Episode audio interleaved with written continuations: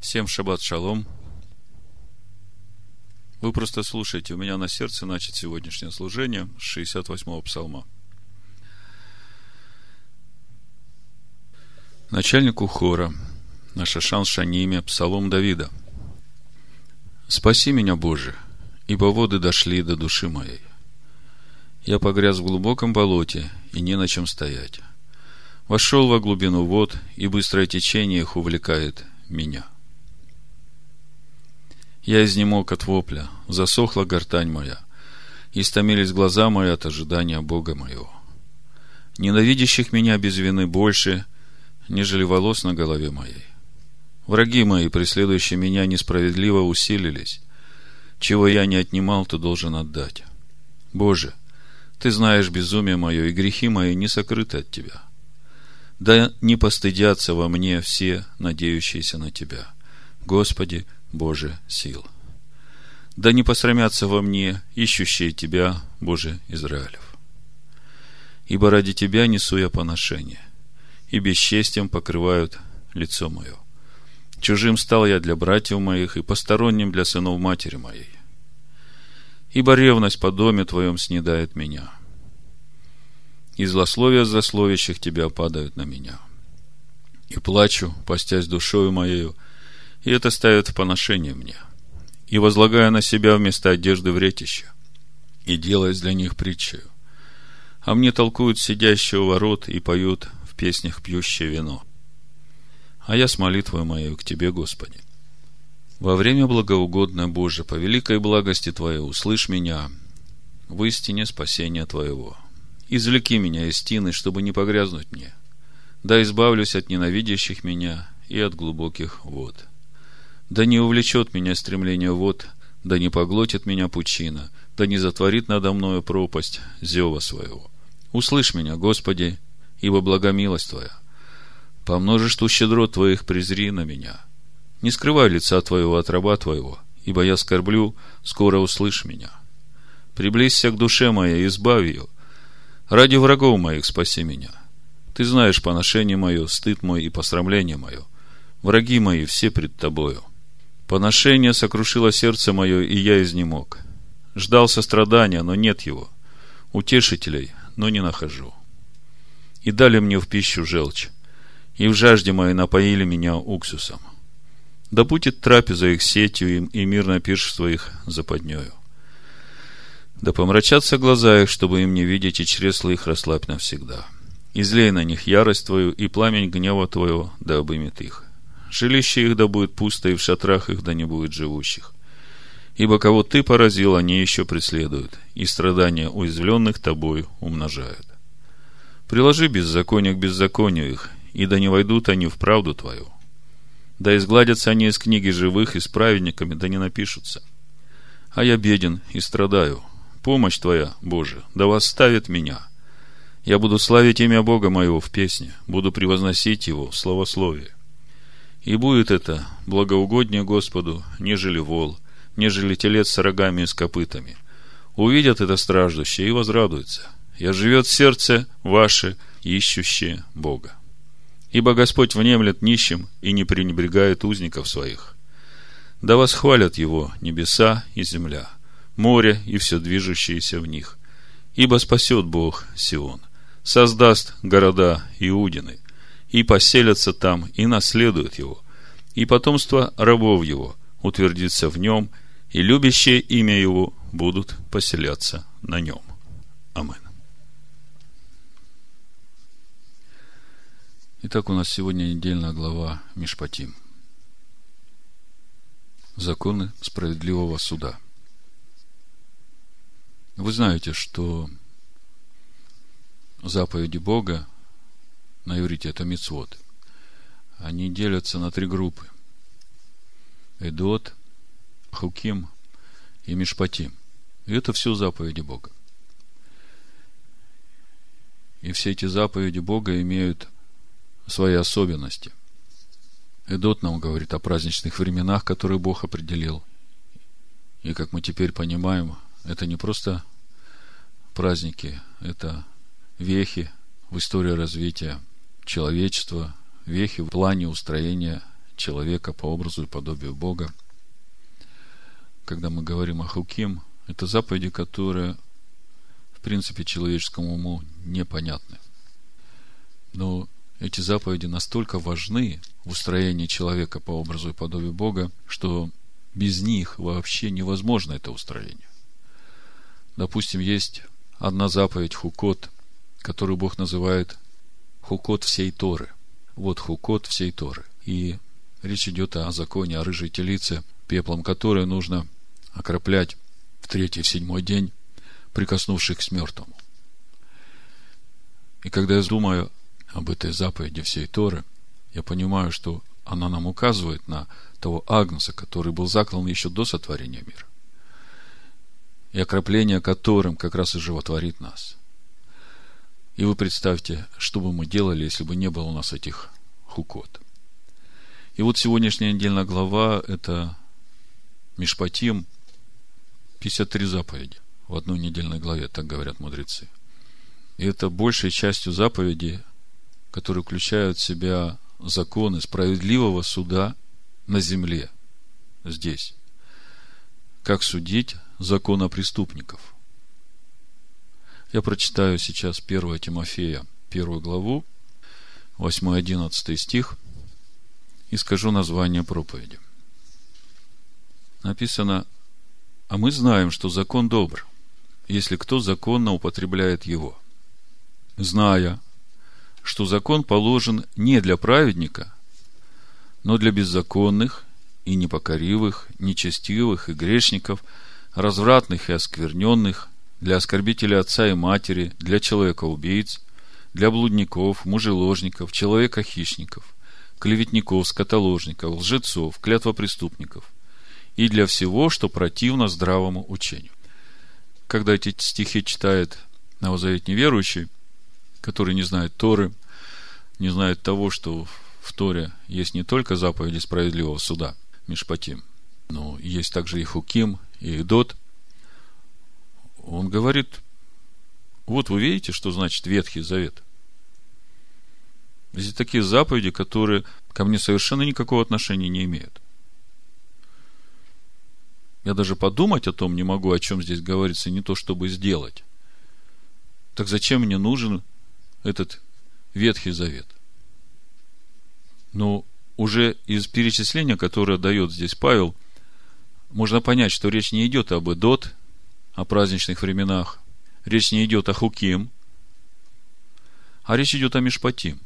И мы сейчас сделаем краткий обзор этих Мишпатим и увидим, что вот то, кого здесь Павел перечисляет, они как раз все там есть, в этих Мишпатим. Но несмотря даже на это – что речь идет о Мишпатим, а не обо всей Торе, в которой и десять заповедей присутствует, как мы знаем. Апостол Павел говорит, мы знаем, что закон добр, если кто законно употребляет его. Проповедь я так и назвал. Закон добр, если кто законно употребляет его. И мы сегодня постараемся ответить на этот вопрос, почему закон добр, и что значит законно употреблять закон. Имеет ли это отношение к нам, новозаветним верующим, или действительно это нам уже не нужно, и мы к этому отношения никакого не имеем. И когда мы будем рассматривать, почему закон добр и что значит законно употреблять его, мы коснемся еще двух мест. Писание, это Римлянам 10 глава, 4 стих, где написано, потому что конец закона Христос к праведности всякого верующего.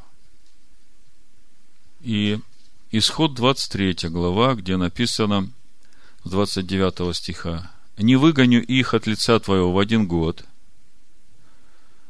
чтобы земля не сделалась пуста. Речь идет о врагах, о хитеях, о мореях, которых Бог будет изгонять. Не выгоню их от лица твоего в один год, чтобы земля не сделалась пуста и не умножились против тебя звери полевые. Мало-помалу буду изгонять их от тебя, доколе ты не размножишься и не возьмешь во владение сей земли. Значит, э, Я еще раз повторю. Римлянам 10.4. Потому что конец закона – Христос к праведности всякого верующего. И когда мы читаем слово «конец» на греческом «телос», номер Стронга 5056, переводится как окончание, завершение или цель. То есть, окончание или завершение закона – это Машех, к праведности всякого верующего.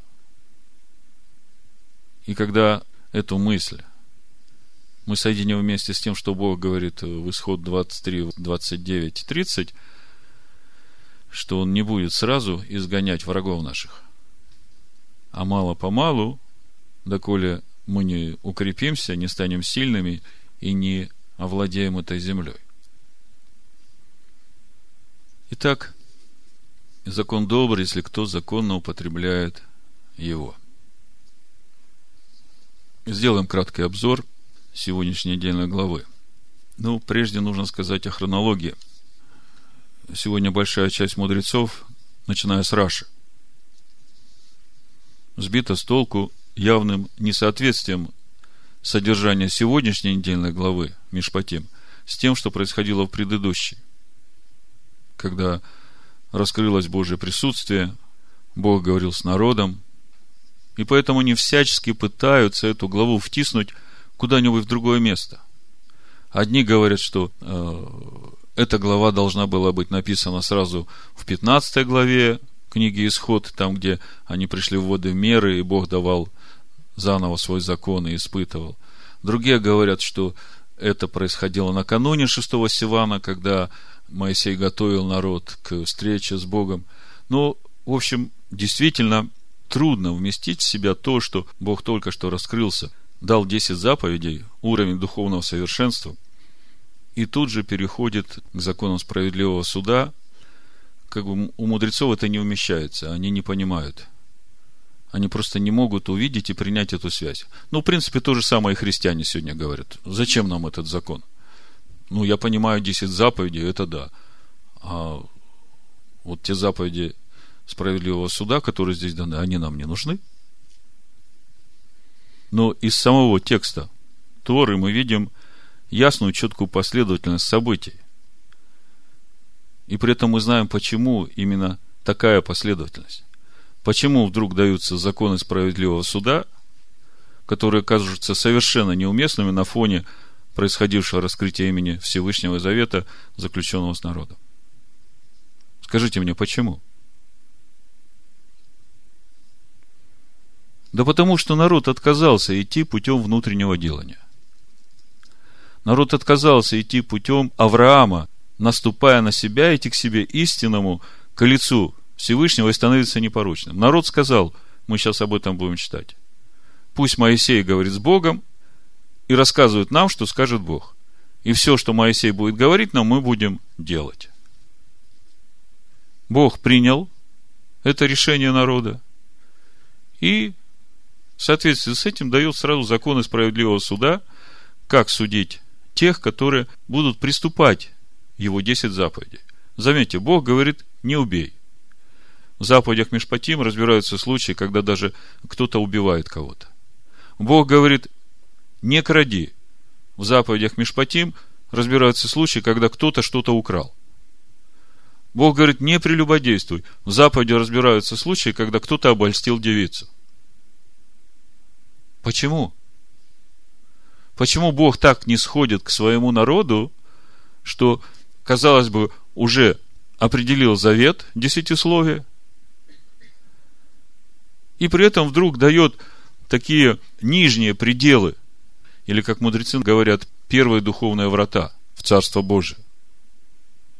Да потому что Бог хочет, чтобы никто не погиб. Бог понимает, что человек немощен в своей человеческой природе, и ему нужно дать несколько возможностей. В книге Иова написано, трижды Бог обращается к каждому человеку. Ему нужно дать несколько возможностей исправить свои ошибки, чтобы оставаться в завете. Как-то на исповедь приходила одна сестра, она говорит, я не знаю, что мне делать. У меня пенсия маленькая, а я очень люблю шоколадные конфеты. Я, когда захожу в магазин и вижу эти красивые вкусные шоколадные конфеты, я не могу удержаться, я ворую. Как мне теперь быть? Как мне исправить это? То есть у каждого человека есть свои слабости, которые он сразу не может вырвать из себя. И мы сегодня как раз об этом будем говорить, насколько важно для нас заповеди Мишпатим, насколько важно нам понять вот этот процесс, который Бог подразумевает в нашем пути в э, полноту возраста Машех. Так вот, сначала о хронологии. Я начну с 20 главы, чуть-чуть раньше, чтобы увидеть эту хронологию, чтобы увидеть, что да, действительно, эти заповеди Мишпатим Бог дает сразу после того, как проговорил 10 заповедей и позвал Моисея подняться на гору к Богу и дальше проговаривает ему эти заповеди Мишпатим. Это все происходит в тот же день шестого Сивана – к вечеру Моисей спускается, записывает все это в книгу Завета, включая 10 заповедей, которые Бог говорил. На утро седьмого Сивана просыпаются, устраивают жертвенник, приносят жертву Богу, заключают завет. И потом уже Моисей поднимается на 40 дней. Вот такая хронология. Почему такая хронология, я уже объяснил. Давайте теперь посмотрим вкратце эту хронологию, чтобы у нас не было сомнения, что действительно так оно и есть. Начнем с исхода 20 главы 18 стиха. Весь народ видел громы и пламя, и звук трубный, и гору дымящуюся, и увидев то, народ отступил и стал вдали. И сказали Моисею, говори ты с нами, и мы будем слушать, но чтобы не говорил с нами Бог, дабы нам не умереть. И сказал Моисей народу, не бойтесь, Бог пришел, чтобы испытать вас, чтобы страх его был пред лицом вашим, чтобы вы не грешили. И стоял народ вдали, а Моисей вступил во мрак, где Бог. Видите, 21 стих. То есть Бог только что проговорил, народ отступил, говорит, пусть Бог не говорит с нами, теперь ты, Моисей, говори с Богом. Моисей говорит, не бойтесь, все нормально. И сам вступает в мрак к Богу. Когда это происходит? Какого числа? Шестого Сивана мы видим из текста, что это вот в тот же день, когда Бог проговорил заповеди. Правда? Значит, 21 э, стих. Моисей вступил во мрак, где Бог. 22 стих. Начинается разговор Бога с Моисеем. Сказал Господь Моисею, так скажи сынам Израилю, вы видели, как я с неба говорил вам. Не делайте предо мной богов серебряных или богов золотых, не делайте себе. Сделай мне жертвенник из земли и приноси на нем все сожжения твои мирные жертвы твои, овец твоих, волов твоих на всяком месте, где я положу память имени моего – я приду к тебе и благословлю тебя. Если же будешь делать мне жертвенник из камней, то не соржай его из тесанных, ибо как скоро наложишь на них тесло твое, то сквернишь их. Не восходи по стезям к жертвеннику моему, дабы не открылась при нем нагода твоя. Начинается общение Бога с Моисеем. Первое, Бог говорит, жертвенники делай из земли или из камней, которые не осквернила рука человеческая. Это понятно. 21 глава, 1 стих идет продолжение разговора. Обратите внимание, союз «и». И вот законы, которые ты объявишь им. В какой момент это Бог говорит? То есть, если убрать вот эта глава 21, в Торе ведь тогда, когда Моисей записал, не было разделения на главы. Был стих за стихом. И видно, что это идет прямая речь Всевышнего, разговор его с Моисеем, без перерыва. И вот законы, которые ты объявишь им – и идет перечисление 53 заповедей. Заметьте, 613 заповедей, мудрецы говорят, вмещают в себя все заповеди повеления устава, которые есть в Торе. У меня вопрос на засыпку. Скажите мне, 10 заповедей, 10 речений, которые Бог проговорил, входят в эти 613 или нет? Я вас разочарую. В 613 заповедей 10 заповедей не входят. Но я вас обрадую. Именно для того, чтобы исполнить 10 заповедей, надо исполнить 613.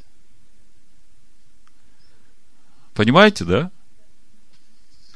Так, закончу с хронологией. 21.1. И вот законы, которые ты объявишь им. Идет, значит, 53 закона, 53 заповеди. 22 глава продолжение. 23 глава все еще Бог говорит и о праздниках Регалим, и об ангеле – и вот 24 глава, в заключении этого разговора с Моисеем, который все еще шестого Сивана происходит. И Моисею сказал он, «Взойди к Господу ты, и Аарон, Надав и и семьдесят из старейшин Израилевых, и поклонитесь издали». Моисей один пусть приблизится к Господу, а они пусть не приближаются, и народ пусть не восходит с ним. То есть этим заканчивается разговор Бога с Моисеем на горе шестого Сивана. И вот третий стих. «И пришел Моисей, и пересказал народу все слова Господни и все законы, и отвечал весь народ в один голос и сказал, все, что сказал Господь, сделаем. Скажите, когда это было сказано?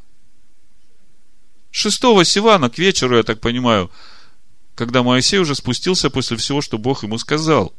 И дальше смотрите, четвертый стих. «И написал Моисей все слова Господни, и встав рано по утру, это когда уже? На следующий день, логично, да? То есть седьмого поставил под горою жертвенник, именно так, как Бог сказал ему ставить, и двенадцать камней по числу двенадцати колен Израилевых. Послал юноши, принесли жертву, принесли они всесожжение, заклали тельцов в мирную жертву Господу. Моисей, взял половину крови, влил в чашу, а другой половину окропил жертвенник, и взял книгу Завета, и прочитал вслух народу, и сказали они, все, что сказал Господь, сделаем, и будем послушны. Вот он, видите, какой завет заключается. Моисей все записал в книгу, народ говорит, все, что сказал Господь, сделаем. И будем послушны. И взял Моисей крови и окропил народ, говоря, вот кровь завета, который Господь заключил с вами, о всех словах сих. То есть, э, суть завета в словах, правда? А кровь завета это что? Это как печать, да? Это как подпись. И вот девятый стих. Потом взошел Моисей и Аарон, Надав и Авиуд, и семьдесят из старейшин. То есть, дальше происходит то, что Бог в конце разговора с Моисеем говорил шестого Сивана. Потом взойдете, да, вы, Аарон и семьдесят старейшин. И вот после всего этого заключения завета теперь входит опять на гору Моисея, Аарон, 70 старейшин, и видели Бога Израилева, и под ногами его нечто подобное работе из чистого сафира, как самое небо ясно. И он не простер руки свои на избранных из сынов Израилевых. Они видели Бога, ели и пили. Ну, чтобы вам более ясно представлять, просто дома посмотрите, кого они видели э, и что было у него под ногами. Это Иезекииль, первая глава, с 26 по 28 стих прочитаете – и то же самое в Откровении, в 4 главе, с 1 по 8 стих. И вот, значит, старейшины поднялись вместе с Аароном на гору. Это, я так понимаю, седьмое Сивана. 12 стих, 24 глава. «И сказал Господь Моисею, зайди ко мне на гору и будь там, и дам тебе скрижали каменные, законы, заповеди, которые я написал для научения их». И встал Моисей с Иешуа, с Егошева, служителем своим, и пошел Моисей на гору Божию – а старейшинам сказал, оставайтесь здесь, доколе мы не возвратимся к вам. Вот Аарон и Ор с вами, кто будет иметь дело, пусть приходит к ним. И взошел Моисей на гору, и покрыло облако гору, и слава Господня осенила гору Синай, и покрывало ее облако шесть дней, а в седьмой день Господь возвал к Моисею из среды облака. Вид же славы Господней на вершине горы был пред глазами сынов Израилевых, как огонь поедающий. Моисей вступил в середину облака и взошел на гору – и был Моисей на горе сорок дней и сорок ночей. Вот из текста сегодняшней недельной главы мы видим четкую, ясную хронологию всей последовательности событий. И мы понимаем, почему Бог дает эти заповеди Мишпатим. Давайте теперь посмотрим немного о этих заповедях, просто вкратце. А потом попробуем ответить себе на вопрос, нужны ли нам, верующим Нового Завета, вот эти заповеди Мишпатим. Я просто вкратце. Значит, сначала речь идет о рабе еврея. Очень интересно, еврей и раб. И это после того, как Бог освободил евреев из рабства. Первая заповедь «Я Господь Бог твой, который вывел тебя из земли египетской, из дома рабства», и вдруг опять еврей и раб. Как вы думаете, почему этому рабу э, прокалывают ухо? подводят к косяку дверей и прокалывают. И вешают серьгу на это ухо. Потому что вот эти косяки, которые помазывали кровью, они свидетели, что Бог заклал агнца своего за то, чтобы еврей не был никогда рабом. А за то, что он плохо слушал, вот теперь ему прокололи это ухо и повесили серьгу. Потому что он плохо слушал. Дальше идут э, законы о повреждении человеку. А дальше идут законы об ответственности человека за своего вала и за свои поступки. Очень интересный момент, заметьте, в законах справедливого суда. Если вол забодал человека насмерть, и это случилось первый раз, хозяин не знал этого, то хозяин не виновен. Но если хозяин знал это и ничего не предпринял, и этот вол еще кого-то забодал, то тогда смерти приговаривают самого хозяина вала. Это говорит о том, что мы ответственны за все, что происходит в наших пределах. И если то, за что мы ответственны, приносит вред другим людям, то отвечать должны мы. Ты решил у себя там э, канализацию провести, перекопал дорогу, да? А кто-то ехал на машине и оторвал себе колесо. Кто будет платить за ущерб машины? А он что, слепой? Не видит, что яма вырыта? По Божьим законам справедливого суда ты будешь платить, потому что ты выкопал эту яму. Значит, дальше законы, 22 глава, исход о краже и возмещении. Это при всем при том, что Бог говорит, не кради. Дальше об обольщении девицы. Это при всем том, что Бог говорит, не прелюбодействуй. Дальше говорит 18 э, стих, 22 глава, ворожей не оставляй в живых всякий скотоложник да будет предан смерти. Приносящий жертву богам, кроме одного Господа, да будет истреблен. Пришельцы не притесняй и не угнетай его, ибо вы сами были пришельцами в земле египетской. Дальше идет законы о вдовах и сиротах. Дальше о займах. Дальше о принесении вовремя первых плодов. Немедли приносить мне начатки от гумна своего, 29 стих. 22 глава. «И отточила твою, отдавай мне первенца из сынов твоих, тоже делай с валом твоим и с овцою твоею. Семь дней пусть они будут при матери своей, а восьмой день отдавай их мне». Мне вчера Дебора вопрос задает. Папа, а как же быть? Вот написано, что первенцев надо э, Богу посвящать на служение сыновей. А если девочка родилась первой? Тогда что, семья остается без священника? Я не смог ей ответить. В конце мы читали про Дебору, я говорю, вот видишь, иногда даже бывает, что в доме Израиля было судьей и пророком э, женщина в то время, когда мужчин не нашлось достойных. Мясо, растерзанного зверем в поле, не ешь. Сам бросайте его. 23 глава. Не следуй за большинством во зло. Ой, как нам это надо. Обвали и осле врага. Если осел или машина твоего врага на дороге сломалась, а ты будешь проезжать мимо, то Бог говорит, не проезжай мимо. Остановись и помоги все исправить. Сразу возникает вопрос, откуда враги? О каких врагах речь идет, если в народе Израиля люби ближнего, как самого себя написано? Мудрецы говорят, ну, видимо, речь идет о том, что они двое сейчас рассматриваются в суде, есть у них между ними какой-то нерешенный вопрос. Есть претензии один к другому. Ну, вот так вот объясняют. Мы к этой теме еще вернемся. О пришельцах опять. О седьмом годе и шабате. О трех праздниках Регалим, праздники опресноков, праздники первых плодов, праздники собирания плодов в конце года. Это все в этой же недельной главе. И дальше о том, что Бог посылает своего ангела, в котором имя Всевышнего, через которого сам Бог будет говорить, и он говорит, слушайте его. Если вы не будете слушать и поступать, то он не простит, потому что имя мое в нем. То есть будет наказывать. И дальше Бог говорит, что сразу всех врагов изгонять не будет, а по мере овладения. по мере вами овладения этой земли. И это очень важный принцип. Вот сегодня мы как раз на нем и будем как бы основывать все наше понимание процессов, которые Бог делает в нас.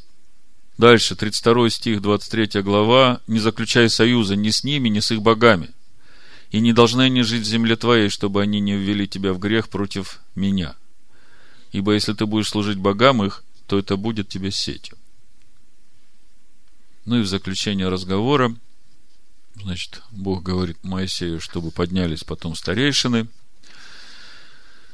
Заключается завет, о чем мы сейчас уже читали. И Моисей поднимается на гору на 40 дней, 40 ночей. Как Бог говорит, поднимись ко мне, и я дам тебе скрижали каменные и законы заповеди, которые я написал для научения их. Ну вот, теперь мы видим, что с хронологией в Торе все в порядке. И мы теперь понимаем, почему вот эти заповеди Мишпатим идут сразу после раскрытия Всевышнего. И все это потому, что народ не захотел идти этим путем внутреннего делания. Это выглядит примерно так. Бог, мы слышали, как ты говорил с нами, а мы вот не хотим еще умирать для себя. Мы хотим пожить немножко для себя – а вот все, что ты скажешь Моисею делать, мы делать будем. А вот в сердце мое не лезь. Там я пока э, сам себе хозяином буду. И вот, когда человек занимает такую позицию, то мы видим, что в таком состоянии перед Богом он не может преодолеть свое человеческое. Рано или поздно все это заканчивается золотым тельцом. Итак, закон добрый, если кто его законно употребляет. Вопрос. Почему закон добр? Мы уже примерно начинаем понимать. Мы видим на примере сыновей Израиля, что уже несмотря на то, что прозвучало десятисловие, завет, Бог дает возможность тем, которые приступят эти заповеди, как-то восстановить эти заветные отношения, исправив свои неправильные поступки. И как исправить, написано в этом законе справедливого суда. А вот что значит законно употреблять его? Как Павел говорит. А мы знаем, что закон добр, если кто законно употребляет его. Тут мы и подходим к тому вопросу вообще нам, новозаветним верующим, нужен этот закон или не нужен. Почему такой вопрос возникает? вы знаете, что большая часть христианства Тору не знает. И они прочитали в письмах Павла, что мы уже искуплены, мы уже на небесах, Христос уже живет в нас, мы праведники. То есть нам всего этого уже не надо. Весь вопрос в том, что то, что мы посажены на небесах, то, что мы искуплены, то, что мы в Ишуа Машехе праведны – это все так. Но при всем при этом наше спасение – это не разовое событие, это процесс. И мы в Писаниях видим, что Бог может и вычеркнуть из книги жизни. В притчах Иешуа мы видим, что из десяти дев пятеро оказались за воротами, не попав на брачный пир. То же самое Иешуа говорит, только побеждающего наследует жизнь вечную. То есть то, что мы праведны в Ишуа Машехе, да, амен. Но при этом нам надо понимать, что наше спасение – это процесс. Это уже было ясно с Авраама, с того пути, к которому Авраам шел. Помните, Бог, заключая с ним завет, сказал «Хитхалех лепанейха в хаях тамим». Наступая на себя, иди к себе истинному к лицу моему и становись непорочным. Вот он путь Авраама. То есть, надо наступать на себя ветхого. Идти к себе истинному, который Машиах в нас, да. И это же процесс. Я могу наступать на себя, ну, как бы жалея. И наступая на себя, жалея, я тогда уже не прихожу к себе истинному. А потом, э, смотрите, апостол Иоанн в первом послании, 8-10 стих говорит – если говорим, что не имеем греха, обманываем самих себя, и истины нет в нас. Если исповедуем грехи наши, то Он, будучи верен и праведен, простит нам грехи наши и очистит нас от всякой неправды. Если говорим, что мы не согрешили, то представляем Его лживым, а Слова Его нет в нас. То же самое Иаков, 3 глава, 2 стих. «Ибо все мы много согрешаем». То есть, о чем это говорит? С одной стороны, Павел говорит, все мы праведны в Иисусе Христе, все мы посажены на небесах, то есть у нас уже все вопросы решены, нам заповеди Мишпатим, законы справедливого суда не нужны. А с другой стороны, и Иаков, и Иоанн говорит, что, ребята, если вы так говорите, что вы уже не согрешаете, что вы уже совершенны, то вы лжецы. Как совместить эти два э, противоречивых понимания в Писаниях Нового Завета? Очень просто – это как раз и говорит о том, что в нас происходит процесс. Вот в Марка в 4 главе, 26-28 стих, заметьте, это он говорит сразу после того, как рассказал притчу о семени. О семени, которое Слово Божие, и которое посеяно, значит, одно при дороге, другое на каменистой, другое в терниях, другое в добрую почву. И вот он после этой притчи говорит, 26 стих, и сказал, Царствие Божие подобно тому, как если человек бросит семя в землю, и спит и встает ночью и днем, и как семя восходит, растет, не знает он. Ибо земля сама собою производит сперва зелень, потом колос, потом полное зерно в колосе. Слышите, да? Если семя – это Слово Божие, оно посажено в нашей душе, то как это семя взращивает в нас Бог, мы не знаем. Но мы знаем, что от того, какой будет земля, то есть душа наша, которая приняла это семя, будет зависеть, принесет это семя плод или нет. То есть в итоге мы видим здесь сразу двух участников в этом процессе созревания семени в нашем сердце, в нашей душе. То есть возрастание Машеха в полноту своего возраста, будем так говорить. С одной стороны, мы заботимся о том, чтобы почва была доброй, вырываем всякие терни, разрушаем всякое ожесточение, камни, и стараемся быть внимательными ко всему, что Бог говорит, а не как у дороги. И когда мы со своей стороны это делаем, Бог со своей стороны взращивает это семя в нас. Вот смотрите, 2 Коринфянам, 1 глава, 21 стих написано – утверждающий же нас с вами во Христе, в Машехе, и помазавший нас, есть Бог. То есть, вот в этом процессе нашего духовного роста мы видим, что успех этого процесса зависит от тех усилий, которые мы прикладываем, и в этом же процессе участвует и Бог. И Бог в этом процессе участвует через своего Сына, через Машеха, как мы уже говорили много раз об этом. То есть, возвращаемся к этому вопросу, нужны ли нам заповеди Мишпатим, законы справедливого суда, и если нужны, то для чего?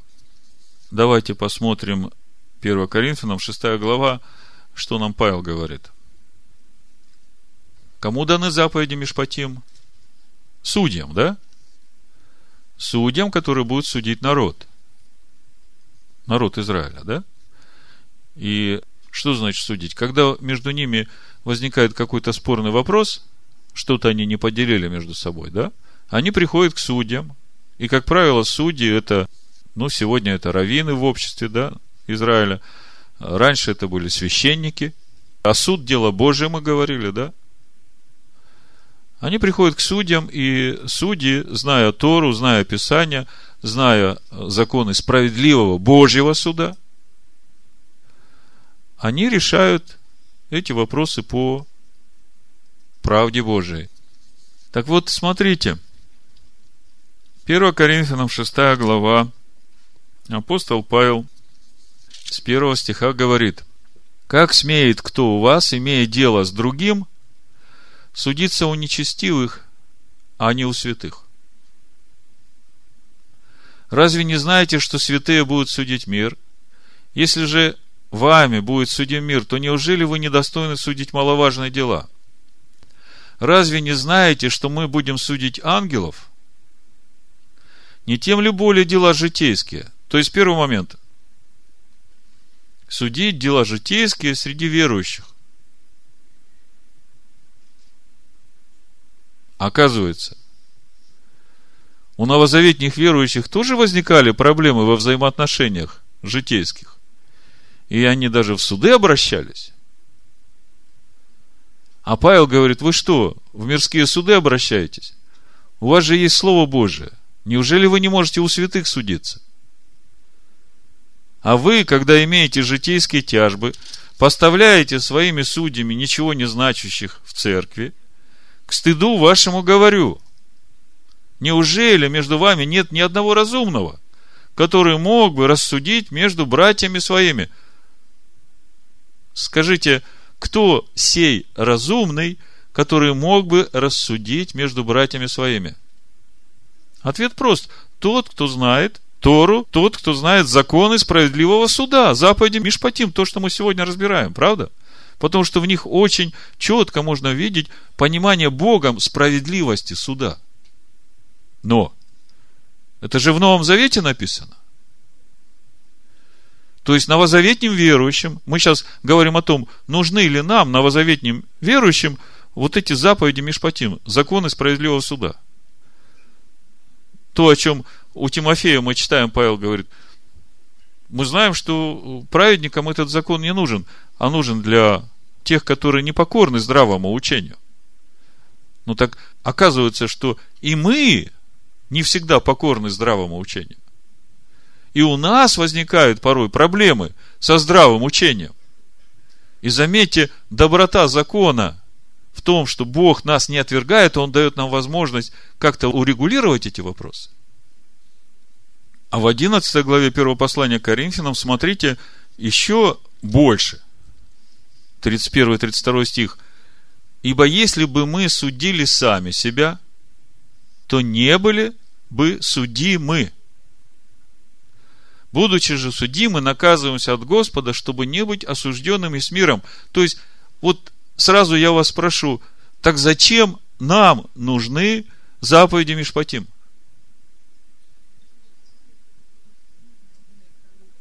Для того, чтобы друг друга в суды тащить, или же, может быть, для того, чтобы самим себя судить? Когда мы что-то неправильно сделали, чтобы быстренько, глядя на закон и справедливость суда, все это урегулировать. И когда мы это быстро делаем и каемся, вот я у Иоанна читал в первом послании, помните, все мы согрешаем, но когда мы приходим к Господу и каемся, мы верим, что Иешуа, Его кровь искупает наши грехи, да? Но, послушайте, у сегодняшних новозаветних верующих, которые не знают законов справедливого суда, с этим большая проблема. От того многие из них болеют и умирают. Именно от того, что они не знают – как судить самих себя в соответствии с законами справедливого суда. Вы знаете, конечно, прискорбно об этом всем говорить, но, наверное, сказать об этом надо, чтобы, может быть, это поможет другим избежать такой участи. Был один человек, который занял у другого человека определенную сумму денег и не вернул ее. И потом, когда уверовал, он вдруг поверил, что Иисус Христос все грехи его простил, в том числе и эту невозвращенную сумму денег. А человек тот э, все ждал и надеялся, что этот вернет. А он был такой радый, что Иисус Христос ему все простил, что ему возвращать ничего не надо, что и не собирался возвращать. Знаете, чем кончилась эта история? – тем, что этот человек умер от рака.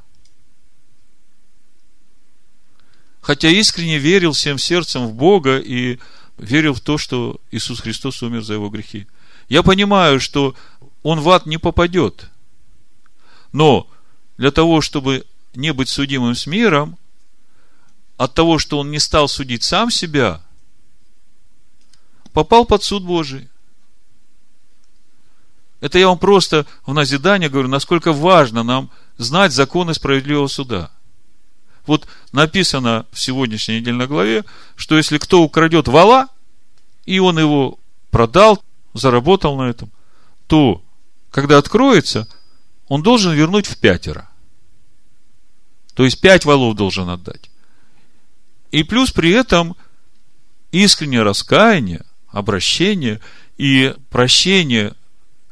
Ведь э, пока тот человек, которого ты обидел, не простит тебя, все твои эти дела, они ломаного гроша не стоят. Ты можешь вернуть ему 10 валов, но если ты искренне не раскаешься перед ним, не будет зачтено тебе это прощение. В чем суть законов справедливого суда?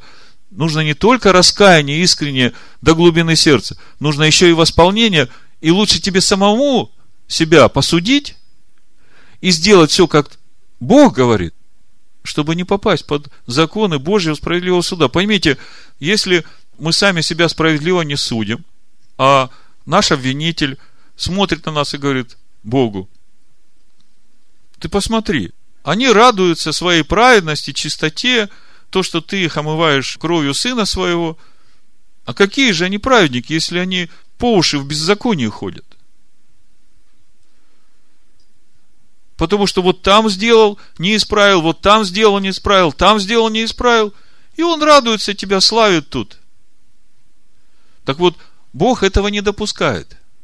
Он не позволяет никому приближаться к своему народу, но, как мы читаем в Коринфянах, будучи же судимы, наказываемся от Господа, чтобы не быть осужденными с миром. Ну вот, я вам, думаю, достаточно мотивацию дал для того, чтобы серьезно отнестись к законам Божьего справедливого суда. И сегодняшняя недельная глава как раз об этом говорит. Здесь сразу же хочу коснуться э, Матвея 5 главы. Мы очень часто слышим, зачем нам нужен этот закон, зачем нам нужно зуб за зуб, глаз за глаз. Знаете, да, такую мотивацию – Зачем нам это все нужно? Вот я вам сейчас хочу показать, зачем нам это все нужно. И насколько это имеет отношение к нам. Давайте прочитаем сначала Евангелие от Матвея. Как проповедь называется? Закон добр, если кто законно употребляет его. Мы сейчас как раз говорим о том, как законно употребляет закон. Матвея 5 глава 38-39. Ишуа говорит, вы слышано, что сказано око за око и зуб за зуб. Это именно в сегодняшней недельной главе, в законах справедливого суда. А я говорю вам, не протився злому, но кто ударит тебя в правую щеку твою, обрати к нему и другую. А кто захочет судиться с тобой и взять у тебя рубашку, отдай ему и верхнюю одежду. И кто принудит тебя идти с ним одно поприще, иди с ним два – Просящему у тебя дай, и от хотящего занять у тебя не отвращайся. Вопрос. Противоречит ли то, что говорит Иешуа, тому, что сказано в Торе? Я сейчас прочитаю сразу. Значит, э, ну, чтобы сократить, 21 глава книги Исход, 22 стиха. Когда дерутся люди и ударят беременную женщину, она выкинет, но не будет другого вреда, то взять с виновного пеню, какую наложит на нее муж той жены. И он должен заплатить ону при посредниках. А если будет вред, то отдай душу за душу, глаз за глаз, зуб за зуб, рука за руку, нога за ногу, обожжение за обожжение, рану за рану, ушиб за ушиб. Если кто раба свою ударит в глаз, или служанку свою и повредит его, пусть отпустит их на волю за глаз. Если выбьет зуб рабу своему или рабе своей, пусть отпустит их на волю за зуб. А Ишуа говорит, вы слышали, что сказано око за око и зуб за зуб. А я говорю вам, не протився злому. Кто ударит тебя в правую щеку, обрати к нему и другую. И я у вас спрашиваю, вот то, что Иешуа говорит, противоречит ли это тому, что говорит Тора? Вот это очень важный момент. Я хочу, чтобы вы его где-то себе зафиксировали и понимали – во всей этой ситуации, которую описывает нам Тора, и о которой говорит нам Иешуа, посмотрите на меня внимательно. Есть двое. Есть тот, который наносит этот ущерб, и есть тот, который пострадавший. Слышите меня? Так вот, Тора нам говорит, заповедь Мишпатим, о том, как судить того, кто наносит этот ущерб. А Иешуа нам говорит о том, как вести себя тому, кто является потерпевшим. Видите разницу? Тогда вы мне скажите, Иешуа противоречит тому, что Тора говорит? Если мы сейчас посмотрим то, что мы читали у Павла в шестой главе, там, где он говорит, зачем вы обращаетесь в суды, там Павел об этом же говорит. Сейчас я вам прочитаю. Это седьмой стих. И то весьма унизительно для вас, что вы имеете тяжбу между собою, для чего бы вам лучше не оставаться обиженными? Для чего бы вам лучше не терпеть лишения? То есть, если сложить вместе то, что говорит Иешуа, и то, что говорит Тора, то я вижу, что Тора меня, как потерпевшего, защищает. А Иешуа учит меня, как мне, как потерпевшему, сохранить мир в своей душе и любовь к своему ближнему. В первом послании Петра, вторая глава, ну, с 19 стиха по 23 прочитаю, чтобы вы увидели, как это работает вот в контексте того, чему учит Иешуа. Иешуа говорит, если тебя ударили в одну щеку, зуб выбили, да? Подставляй другую. Не надо тебе идти в суд. Не надо тебе судиться с этим твоим обидчиком. Не надо тебе доказывать свою правду. Если ты потерпевший, то знай, над всем этим есть судья, справедливый. И если ты веришь в то, что он есть, то тогда ты молись за этого своего обидчика, потому что если это дойдет до справедливого судьи, тогда он получит по полной программе.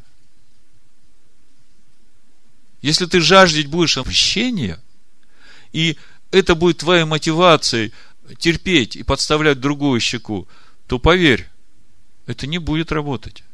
Бог даже не услышит твою молитву. Помните в Марка в 11 главе, я Петра сейчас прочитаю, Ишо говорит, и когда стоите на молитве, прощайте, 25 стих, Марка 11 глава, если что имеете на кого, дабы и Отец ваш Небесный простил вам согрешения ваши. Мы же не можем сказать, что мы сами идеальны. Если же не прощаете, то и Отец ваш Небесный не простит вам согрешений ваших. Видите, как получается? Ты можешь, ты вправе требовать справедливого, законного суда. Но если ты будешь требовать этого справедливого суда, то тебя будут судить точно так же, по этим же законам справедливого суда. Помните, Ишуа говорит, кто из вас не имеет греха, брось в нее камень.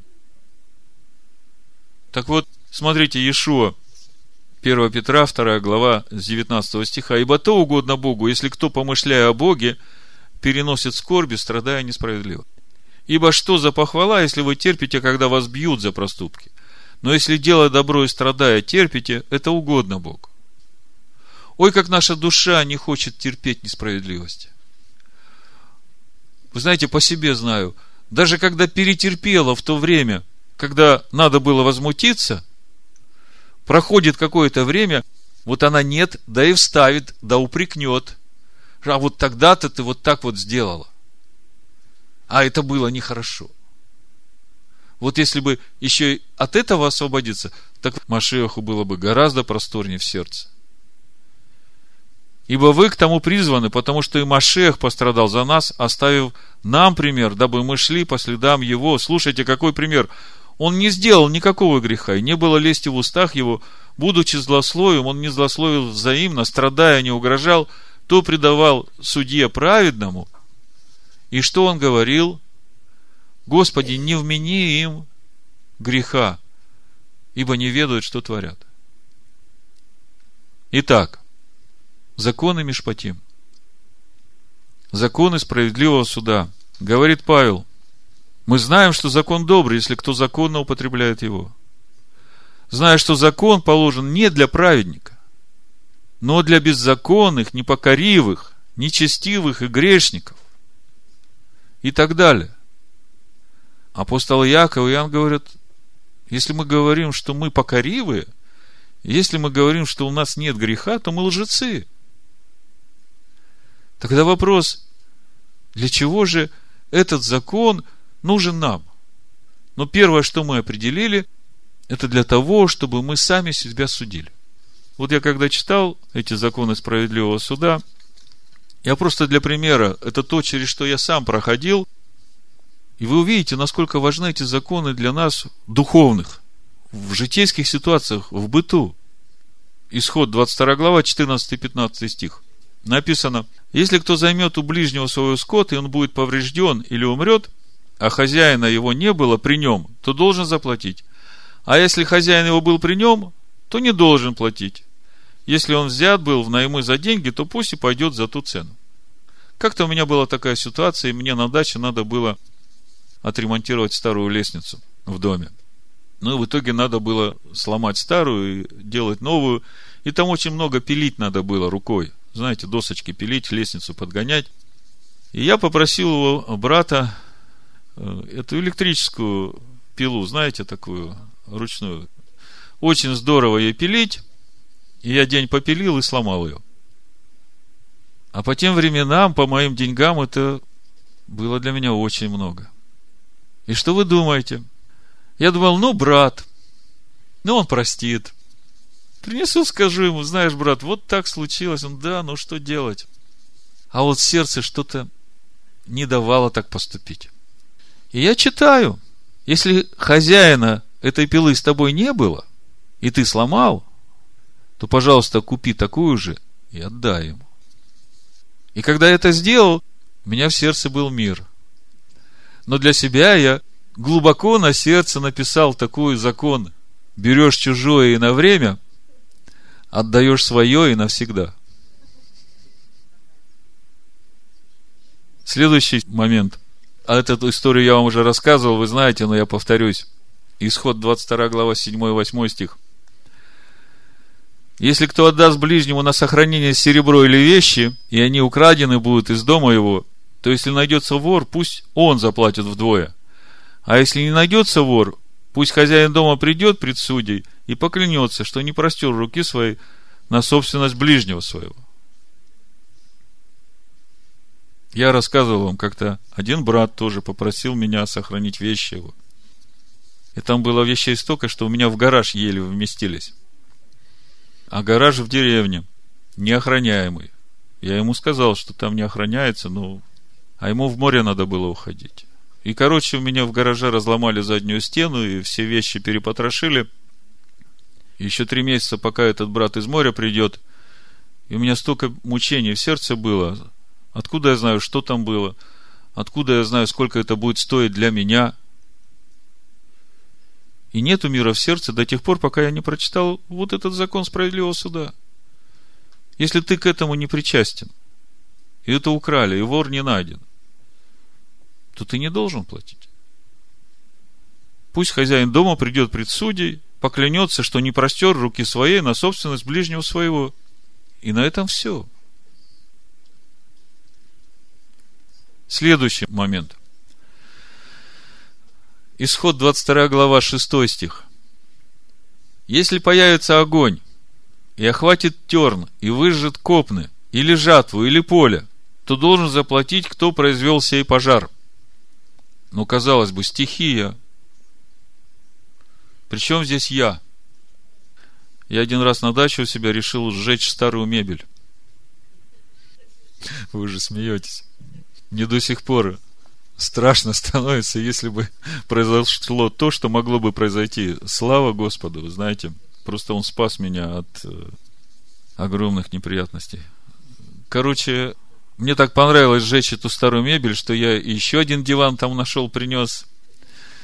И оно как раз горелось, что начали сосны наверху гореть. Такое пламя большое. А я приготовился к, к случаю, то если разгорится, там у меня шланг с водой. И когда этим шлангом начал туда поливать, это выглядело как из э, шприца струйка вот на фоне этого огромного костра, он только сильнее гореть еще начинал. Меня спасло то, что у нас э, было заготовлено пятилитровые пластмассовые банки с водой питьевой. Ну, мы когда едем, мы берем из Риги туда питьевую воду, потому что там плохая вода. И вот, э, вот это меня спасло. Я прям банки бросал в этот костер, и они сразу плавились и сбивали это пламя. Но с левой стороны, с правой стороны хозяйские дома с хозяйскими постройками. В общем, вся деревня могла бы превратиться в пепел, если бы милость Божия не э, простерлась на нас. А Тора говорит, если по твоей вине произошел пожар, и ты пожег тому соседей все, то плати. Так что не будьте беспечными к разведению огня. Еще один пример. Исход 22 глава 5 стих. Если кто потравит поле или виноградник, пустив скот свой травить чужое поле, пусть вознаградит лучшим из поля своего и лучшим из виноградника своего. Я столько труда вложил там в свой огород, клубничку посадил, помидорчики посадил, горох посадил. Чего еще посадил? Все посадил. Соседская корова пришла и все съела. Как мне было больно. Но сосед, к сожалению, этих законов Торы не знал. Он пришел, сказал, извини, я забор поставлю. Ну вот, много таких вещей в нашей жизни происходит, и когда мы знаем, как судить самих себя, заметьте, я хочу подчеркнуть, законы справедливого суда нам, новозаветним верующим, они нужны не для того, чтобы судить кого-то. Они нам нужны для того, чтобы нам исправить в соответствии с законами Божьего справедливого суда тот ущерб, который мы нанесли. И при этом нужно наше раскаяние. Вот теперь мы видим, насколько закон добр, и насколько хорошо, когда мы знаем, как законно его употреблять. Амен. Значит, в заключение я хочу вам прочитать книгу Судей, вторую главу. В сегодняшней недельной главе, в 23 главе книги Исход, написано, я прочитаю. Я это все хочу прочитать в контексте того, что тот процесс в нас, процесс взращивания у нас этого семени, который сопровождается тем, что мы из своей души вырываем все, что мешает этому семени плодоносить. Этот процесс будет успешным, если все так и работает. Но если мы, познавая этот закон и видя то в нас, что закон обличает, не избавляемся от этого – это потом в нашу жизнь принесет много неприятностей. В Римлянах 3.20 мы читаем, что законом познается грех. В Галатах 2 главе мы читаем 19 стих. Законом я умер для закона, чтобы жить для Бога, я сораспялся Машеху, и уже не я живу, но живет во мне Машех.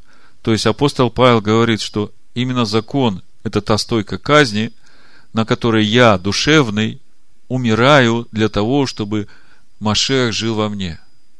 Если закон показывает мне, где я должен умирать, а я, зная это, игнорирую это и иду дальше.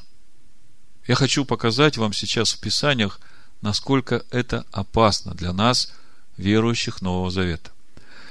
Значит, для начала я прочитаю еще раз 23 главу Исход с 20 стиха. Я говорил э, в начале, что это связано с э, Римлянам 10.4, там, где написано, что цель закона или еще по-другому окончание закона, завершение закона – это Машиах к праведности всякого верующего – то мы понимаем, что Машех становится окончанием закона именно тогда, когда мы свое душевное «я» распинаем на этом законе, как на стойке казни. Так вот, значит, исход 23 глава. буду читать с 20 стиха, а потом прочитаем с вами Судьи, вторую главу. Я хочу показать, что происходит с нами, когда мы, видя то, где мы должны умирать ради Машеха, мы это игнорируем. Значит, с 20 стиха. «Вот я посылаю пред тобою ангела, Бог говорит, хранить тебя на пути и ввести тебя в то место, которое я приготовил. В какое место Бог хочет нас ввести? Он ведет нас на гору, в жилище, которое устроили руки его. Помните песню Моисея? Блюди себя пред лицом его. Слушай глаза его. Не упорствуй против него, потому что он не простит греха вашего, ибо имя мое в нем. Если ты будешь слушаться глаза его и исполнять все, что скажу, кто скажет? Смотрите внимательно. Если ты будешь слушаться глаза его, то есть говорит он, ангел, и исполнять все, что скажу, кто скажет? Бог говорит. Бог говорит через ангела. Если ты будешь слушать глаза его, все, что я скажу, слышите, да? То врагом буду врагов твоих и противником противников твоих. В Писаниях этот ангел называется ангел Метатрон, ангел лица его. И по сути, это Машех. Так вот, Бог говорит, если ты будешь слушать голоса его, все, что я буду говорить, то есть Машех – это устав Всевышнего, мы уже много раз об этом говорили, то я буду противником твоих противников когда пойдет пред тобой ангел мой и поведет тебя к Амареям, Хитеям, Ферезеям, Хананеям, Ивеям и истреблю их, то не поклоняйся богам их, и не служи им, и не подражай делам их, но сокруши их и разруши толбы их. Служите Господу Богу вашему, и Он благословит хлеб твой и воду твою, и отвращу от вас болезни. Хотите, чтобы Бог отвратил от вас болезни? Слушайте голоса Его – и делайте все, что он сказал. Не будет преждевременно рождающих и бесплодных в земле твоей. Число дней твоих сделаю полным. Ужас мой пошлю пред тобой, и в смущение приведу всякий народ, к которому ты придешь, и буду обращать к тебе тыл врагов, всех врагов твоих. Пошлю пред тобою шершни, они погонят от лица твоего Ивеев, Хананеев и Хитеев. И вот 29 стих не выгоню их от лица твоего в один год, чтобы земля не сделалась пуста, и не умножились против тебя звери полевые. Мало-помалу буду прогонять их от тебя, доколе ты не размножишься и не возьмешь во владение земли сей. Слушайте, вот она перед вами вся ваша душа. Со всем ее человеческим. И Бог говорит – знаешь, я сразу всю твою душу очищать не буду. Потому что ты не сможешь овладеть ею. Но по какой мере Бог будет изгонять врагов души нашей, восстающих на нас? По мере, как мы будем овладевать этой землей. Видите, и здесь как бы обоюдное сотрудничество – я овладеваю, Бог изгоняет. А если я сижу на лавочке, покачиваю своими ножками, грызу семечки и говорю, Бог, изгоняй врагов из души моей, будет ли что-то происходить в моей жизни? А Бог говорит, знаешь, если я изгоню, то там придут семь злейших, и тебе еще хуже будет. Поэтому давай, дорогой, слушай голос мой, делай все, что я сказал, и овладевай этой землей. Если ты это будешь делать, то я буду врагом против твоих врагов. А если ты не будешь это делать, то извини. Я за тебя в Царство Божие входить не буду. Я и так уже здесь. Но если ты хочешь туда идти, я за тебя. Мало-помалу буду прогонять их от тебя, доколе ты не размножишься и не возьмешь во владение земли сей. Проведу пределы твои от моря Черного до моря Филистимского и от пустыни до реки, ибо предам в руки ваши жителей сей земли и прогонишь их от лица твоего. Не заключай союза ни с ними, ни с богами их. Не должны они жить в земле твоей, слышите? Не должны они жить в земле твоей. То есть вот те грехи, которые Бог тебе показывает, с которыми ты сейчас борешься, чтобы овладеть этой землей – ты не можешь себе допустить такую мысль. Ну да, вот я сейчас сильнее их. Да я это все контролирую. Ну ладно, пусть оно тут полежит. Вдруг когда-нибудь мне захочется этого немножко. Бог говорит, ни в коем случае. Изгоняй их полностью из твоей земли. Безвозвратно. Чтобы они не ввели тебя в грех против меня. Ибо если ты будешь служить богам их, то это будет тебе сетью. А теперь давайте откроем вторую главу Судей, может быть, даже начнем с первой, и я вам покажу, насколько плохо заканчивается для нас вот эта наша мысль, что раз мы уже сильнее стали этого греха в нас, то пусть он там полежит, обрезать не буду, корни вырывать не буду, я же все равно сильнее его – Книга Судей. Ну, буду читать бегло с первой главы, ну, 17 стих. «И пошел Иуда с Симеоном, братом своим, поразили хананеев, живущих в Цифафе, и предали его заклятию, и от того называется город сей Харма. Иуда взял также Газу с пределами его, Скалон с пределами его и Крон с пределами его. Господь был с Иудой, и он овладел горою, но жители долины не мог прогнать, потому что у них были железные колесницы – я просто принцип покажу. Вот 28 стих. Когда Израиль пришел в силу, тогда сделал он Хананеев данниками, но изгнать не изгнал их. Слышите? В первой главе здесь описывается, как и Иуда, и Ефрем, и сыны Манаси, они как бы завоевали землю, но всех врагов изгнать не смогли, потому что были слабыми. Но потом пришло время, когда Израиль, 28 стих, пришел в силу.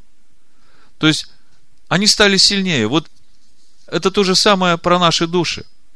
Есть вещи, с которыми мы боремся, боремся, и у нас не удается одолеть их. У них там железная колесница, они так глубоко в нас сидят, это вылезает все время – но мы понимаем, что это грех, и мы противостоим этому. И вот приходит время, когда Бог-то семя взращивает нас, Он видит наше желание избавиться от этого злого корня, да?